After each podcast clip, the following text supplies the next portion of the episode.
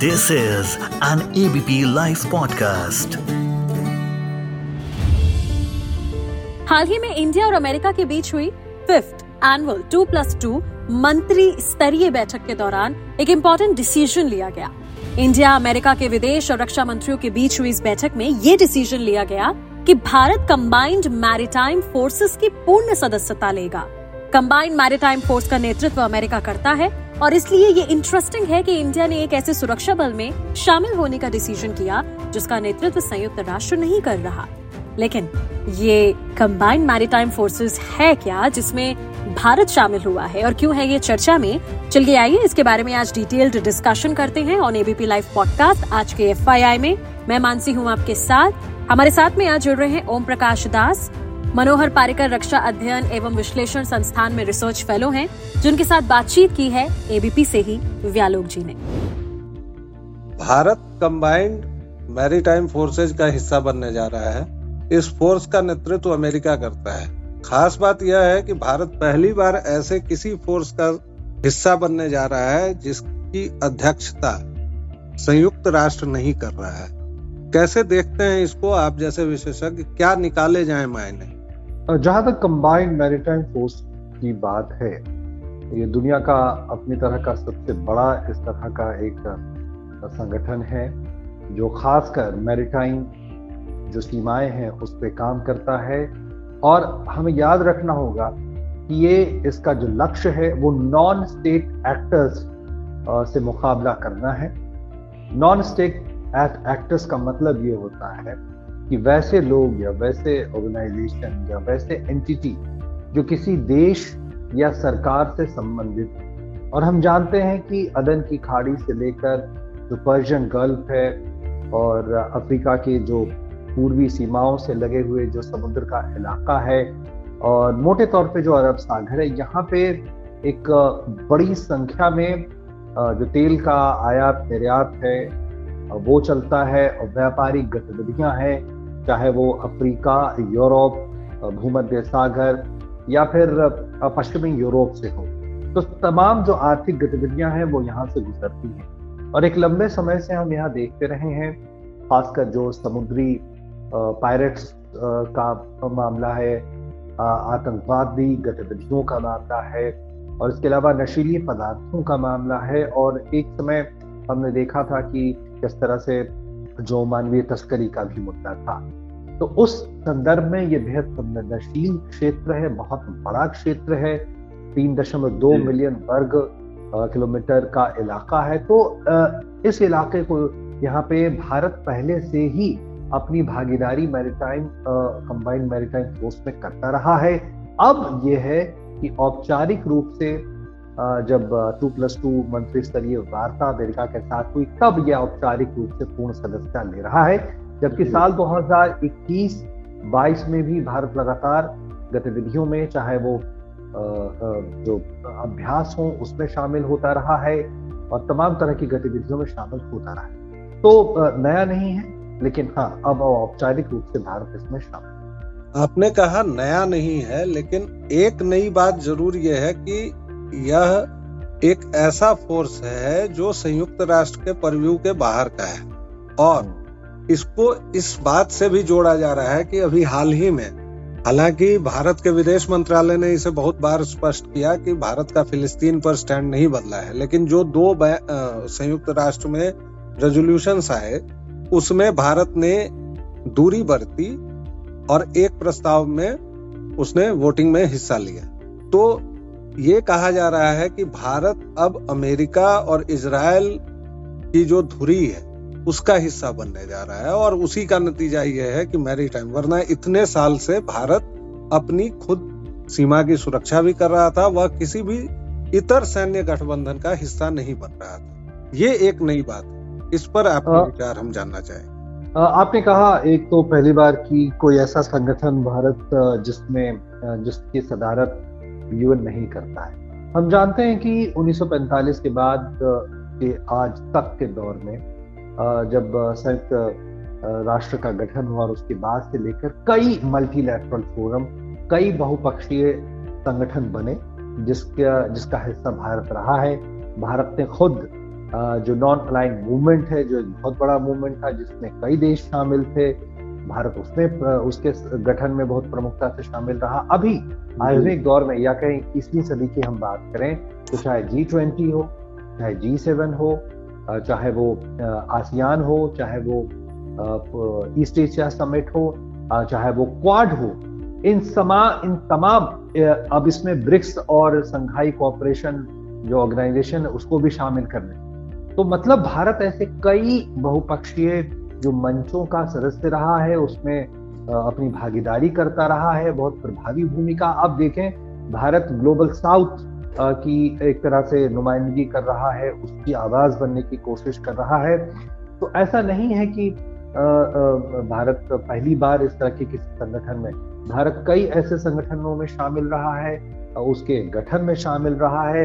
अब आज के दौर में हम देखें, आसियान या फिर कहें कि जो नई चुनौतियों को ध्यान में रखकर क्वाड बनाया गया है, उसको भी समझा जा सकता है। तो अब नए दौर में मल्टीलैटरल फोरम बहुत सारे ऐसे बहुपक्षीय गठबंधन संगठन बन रहे हैं। यूएन के अलावा, जिसका यूएन से कोई संबंध नहीं है यूएन की मैंडेट से कोई संबंध नहीं है, इस तरह के उसमें भारत है। और हम जानते हैं कि किस तरह से रणनीतिक परिस्थितियाँ बदल रही हैं। चीन का जिस तरह से उभार हुआ है, बहुत बड़ा मुद्दा है। और चीन जिस तरह से हम जानते हैं, उसके कई देशों में अपने नौसैनिक उसके अपने संगठन है, अपने नौसैनिक बेसिस हैं, उसके, और वहाँ पे मौजूद है लगातार।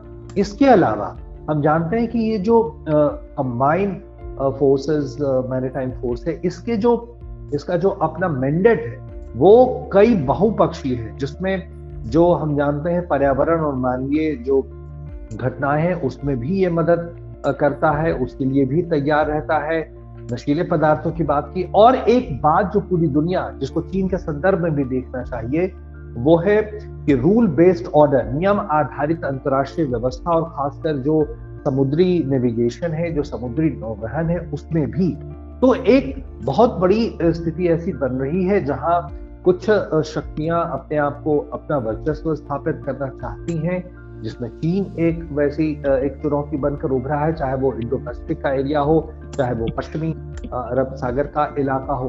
तो भारत ऐसा ऐसा नहीं है पहली बार की कोई इस तरह के गठबंधन का या संगठन का या बहुपक्षीय मंच का सदस्य बना है। पहला, दूसरी बात जो आपने ये कही कि क्या अमेरिकी नेतृत्व वाले जो ब्लॉक है, क्या उस तरफ़ भारत बढ़ रहा है? हम जानते हैं भारत ने और खासकर जब नरेंद्र मोदी सरकार ने अपनी विदेश नीति को सामने रखा है ये स्पष्ट तौर पर एस जयशंकर भी कहते रहे हैं भारत अपनी जो इंटरेस्ट है जो उसकी अपने हित है वो उससे समझौता नहीं करता और अपनी विदेश नीति इसी बात पर निर्भर है कि कैसे उसकी अपने इंटरेस्ट अपने हित आ, आ, सामने आते हैं उसकी रक्षा भारत करता है। यही हमने यूक्रेन और रूस के जो संघर्ष है उस मामले में भी देखा। यही हम देख रहे हैं इसराइल और फिलिस्तीन या इसराइल हमास के इस संघर्ष में भी। तो भारत किसी ब्लॉक की नुमाइंदगी नहीं करता। भारत जानता है कि एक बहुध्रुवीय विश्व की भारत कल्पना करता है और उसके लिए काम करता है। हम देख रहे हैं कि भारत उस उन क्षेत्रों, उन संगठनों के साथ भी खड़ा है जो इंडो पैसिफिक रीजन में चीन के विस्तारवादी नीतियों के खिलाफ है। भारत चीन के साथ भी एस और ब्रिक्स जैसे संगठन में भी शामिल है, क्योंकि भारत संवाद की स्थिति को बनाए रखना चाहता है। यही बात बिल्कुल कंबाइंड मैरिटाइम फोर्सेस के संदर्भ में भी देखना चाहिए। जी। एक सवाल ये भी जहन में आता है कि भारत की विदेश नीति हो या सामरिक नीति हो, अमूमन आक्रामक तेवर दिखाने से परहेज किया गया है, लेकिन इस बीच में जिस तरह से भारत मुखरता से और कई बार तो उसे एग्रेसिव पोस्चर से जैसे उसने बात की है, या हमारे विदेश मंत्री समय समय पर आईना दिखाते रहे हैं। उसके साथ अभी इसराइल फिलिस्तीन का हो या जो भी हो, विदेश नीति के संदर्भ में बहुत सारी है। मेरा सवाल हालाँकि आपने जवाब दे दिया है, बहुपक्षीय, बहुध्रुवीय संगठनों की सदस्यता पर नहीं था। मेरा सवाल यह था कि किसी मिलिट्री जो समूह है, सैन्य समूह जो है, उसमें शायद भारत अभी तक, अगर मैं गलत होऊँगा तो मुझे दुरुस्त कीजिएगा, इस तरह औपचारिक तौर पर सदस्य नहीं बना था। सिवाय यूएन में अपनी सदस्यता भेजने के, इसने इराक युद्ध में भी दूरी बरतते रखी और अमेरिका के कई बार कहने पर भी अफ़गानिस्तान में भी सेना नहीं भेजी, लेकिन अब चीन को टैकल करने के लिए जिस तरह भारत अमेरिका के बहुत तेज से नज़दीक होते जा रहा है क्या इसके कुछ और मायने निकलने चाहिए या नहीं? पहले तो हमें समझना होगा कि क्या कंबाइंड मैरीटाइम फोर्सेस एक एक मिलिट्री ऑर्गेनाइजेशन या एक मिलिट्री संगठन या एक मिलिट्री समझौता है या नहीं? हमारे सामने दो तीन एग्ज़ाम्पल है। नेटो का एग्ज़ाम्पल है और क्वाड का एग्ज़ाम्पल है और अब ये कंबाइंड मैरिटाइम फोर्सेस का एग्ज़ाम्पल है। नेटो एक मिलिट्री ऑर्गेनाइजेशन है जिसके एक इस तरह की ट्रीटी है जो ये बताता है कि किसी सदस्य देश पे हमला होता है तो बाकी सदस्य देश उनके साथ मुकाबले के लिए खड़े हो। क्वाड एक ऐसा संगठन है जो अपने आप को रूल बेस्ड जो इकोनॉमिक जो पूरा सिस्टम है रूल बेस्ड जो ऑर्डर है, उसको सुनिश्चित करने की बात करता है। वो अलग से मिलिट्री एक्शन की बात नहीं करता। उसी तरह से कंबाइंड मैरिटाइम फोर्सेस अपने प्रेमबल या अपने मैंडेट में बिल्कुल स्पष्ट ये करता है कि हमारा मुकाबला नॉन स्टेट एक्टर्स से है। यानी हम किसी देश के किसी सरकार के खिलाफ या उनके संगठन या उनकी नेवी के खिलाफ काम नहीं करेंगे। आप आप सिर्फ़ ये समझ लें कि जो सदस्य अड़तीस सदस्य देश है, उसमें पाकिस्तान जैसा देश भी शामिल है। उसमें गल्फ कंट्री के कई सदस्य देश, उसमें मलेशिया जैसा देश शामिल है, उसमें तुर्किया जैसा देश शामिल है, उसमें यमन जैसे देश शामिल है, जो आम तौर पे हम जानते हैं कि यमन जैसे देशों के बारे में हम स्पष्ट तौर पे कह सकते हैं कि वो जो किस तरह से अमेरिका के साथ उसके संबंध रहे, पाकिस्तान किस तरह से चीन की तरफ़ उसका झुकाव रहा है। तो ये जो पूरा संगठन है सी एम जिसे हम कहते हैं ये इसे एक मिलिट्री ऑर्गेनाइजेशन के तौर पर नहीं समझना चाहिए। इस तौर पे समझना चाहिए कि किस तरह से जो आर्थिक हित है उसको सुनिश्चित किया जा सके, एक सुरक्षित माहौल तैयार किया जा सके। जानते हैं कि भारत कितना महत्वपूर्ण है भारत के लिए गल्फ कंट्रीज़ से चाहे कच्चे तेल का आयात की बात हो या दूसरे बिज़नेस जो इंटरेस्ट है उसको लेकर।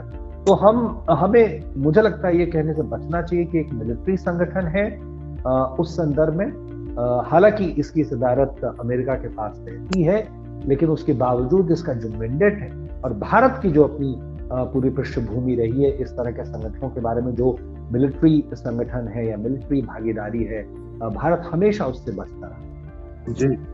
बहुत बहुत धन्यवाद ओम प्रकाश जी आपने हमसे विस्तार से बात की और कई अनसुलझे पक्षों को बताया। थैंक यू वेरी मच धन्यवाद। व्यालोक और Om Prakash Das ji ABP live podcast पर जुड़ने के लिए आपका बहुत बहुत शुक्रिया। इस ऑडियो को प्रोड्यूस किया है ललित ने। मैं मानसी हूँ आपके साथ on ABP live podcast